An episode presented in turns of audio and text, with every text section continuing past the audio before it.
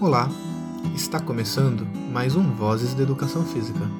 É normal esquecermos que vivemos em lugares que foram construídos por pessoas e, portanto, em maior ou menor grau, esses lugares foram pensados. Isso é ainda mais intenso nos grandes centros urbanos, onde cada rua, casa, prédio ou parque é regulamentado. O que nos leva a refletir: quais espaços nós ocupamos ao longo do dia a dia? Nossa casa, nosso trabalho e onde mais? Quais são as alternativas oferecidas pela cidade onde moramos? Onde nós praticamos nossa atividade física e esportiva?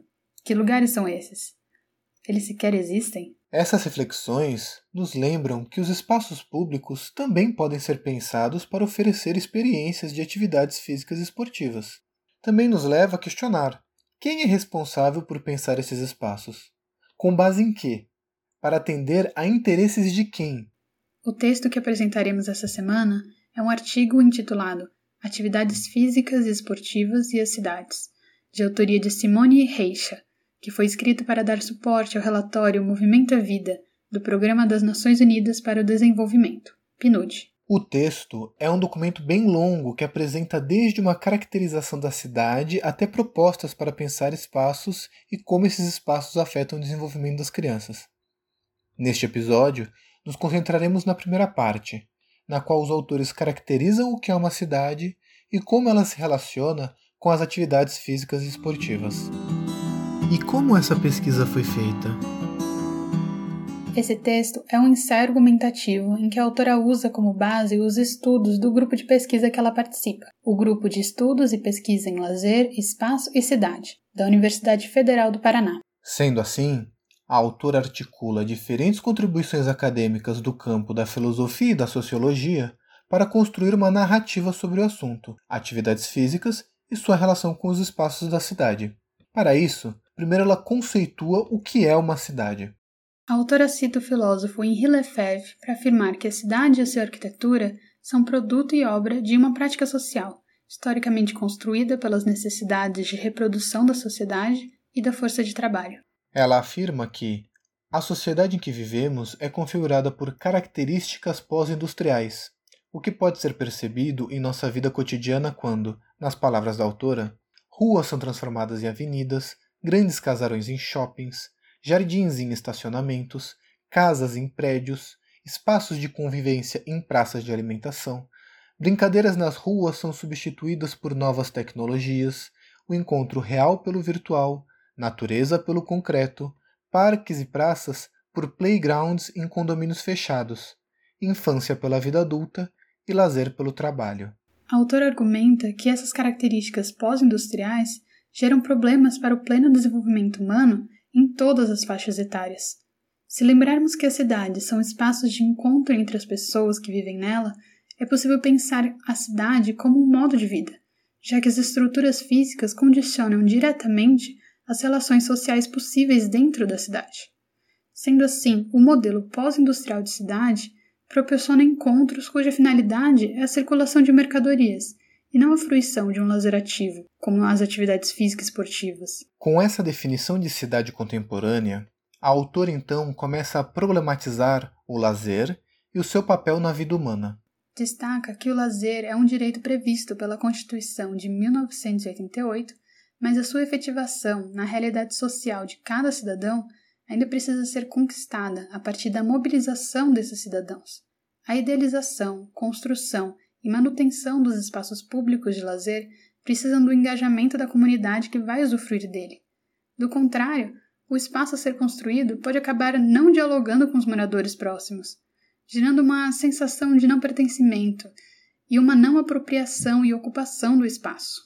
Especificamente sobre as atividades físicas esportivas, os parques públicos urbanos servem como uma alternativa com variadas formas de apropriação por parte do cidadão voltadas para a fruição de um lazer ativo. Os parques públicos urbanos não são espaços alheios, fora do interesse do mercado. Na verdade, eles servem a interesses turísticos, com a projeção da cidade no cenário nacional e internacional. Ela também alerta que a manutenção desses espaços principalmente como centro comercial para recepção de turistas, pode acabar deslocando os moradores para as periferias. Contudo, A construção dos parques urbanos normalmente é orientada pela estética do lazer e é vista como uma alternativa de fuga do tumulto urbano para o cidadão. Um bom exemplo disso é o Parque do Ibirapuera, na cidade de São Paulo. Essa estética convida para uma relação mais ética com a natureza, uma harmonia com a diferença e autonomia no próprio desenvolvimento cultural. Essa potência precisa ser apropriada pelos cidadãos e essa apropriação precisa ser facilitada pelos gestores públicos. Já existem modelos de gestões municipais mais participativas que precisam ser desenvolvidas. A autora cita um exemplo: o Conselho Participativo Municipal, um organismo autônomo composto por conselheiros da sociedade civil, de caráter consultivo e representado nas 32 subprefeituras da cidade de São Paulo. Apesar de possuir suas dificuldades para garantir a participação de todos, é uma tentativa de democratizar as decisões. Atualmente, a realidade urbana brasileira é cruel, uma vez que as necessidades sociais no âmbito da ocupação de espaços públicos para o lazer não são atendidas. E os resultados foram? A autora está ciente de que esse engajamento do cidadão por vezes é sabotado. Uma jornada abusiva de horas de trabalho impede a participação no momento político para fazer seus interesses serem ouvidos quanto à construção e organização dos espaços na cidade. Mas cientes disso, é que nós precisamos pensar formas de acessibilizar esse diálogo entre cada cidadão com a gestão pública. Momento parando para refletir.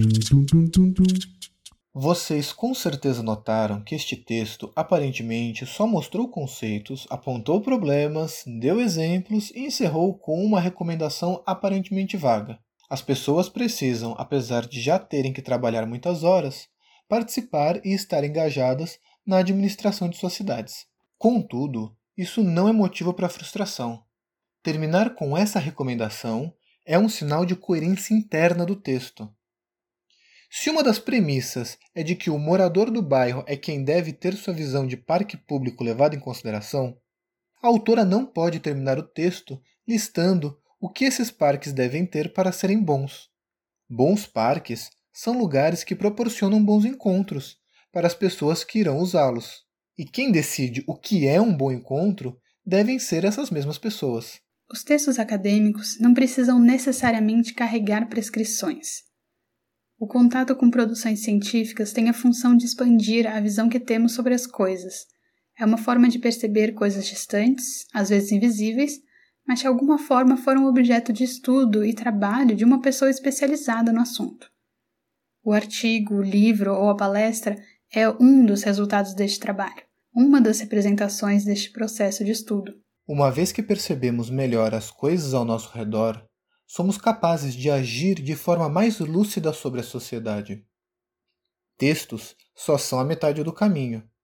São as pessoas que pensam, criam projetos de mundo e colocam tais projetos em movimento, através de ações que esculpem a realidade à sua vontade. Não quer dizer que essa construção coletiva não será um processo cheio de atritos e esforço.